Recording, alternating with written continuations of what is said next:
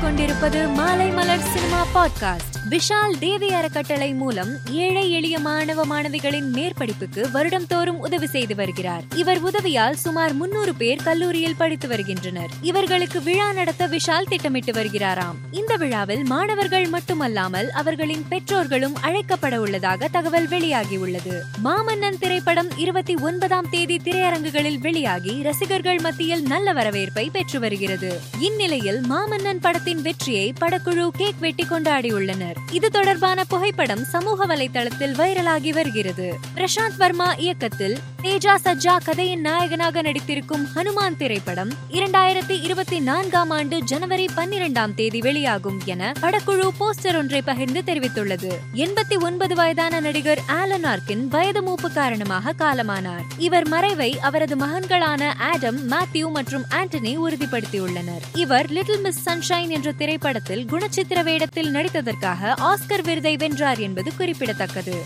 நடிகர் சூர்யா தற்போது சிறுத்தை சிவா இயக்கத்தில் கங்குவா திரைப்படத்தில் நடித்து வருகிறார். இந்த படத்திற்கு பிறகு சூர்யா மீண்டும் சிவா இயக்கத்தில் நடிக்க உள்ளதாக தகவல் வெளியாகியுள்ளது. நடிகர் ரஜினிகாந்த் இன்று திருவண்ணாமலை அருணாச்சலேஸ்வரர் கோவிலுக்கு வந்தார். அம்மணி அம்மன் கோபுரம் முன்பு இறங்கியதும் இரு கைகளையும் உயர்த்தி வணங்கினார். நடிகர் ரஜினிகாந்துக்கு கோவில் நிர்வாகம் சார்பில் பூரண கும்ப மரியாதை அளிக்கப்பட்டது. மேலும் செய்திகளை தெரிந்து கொள்ள மாலைமலர் டாட் காமை பாருங்கள்.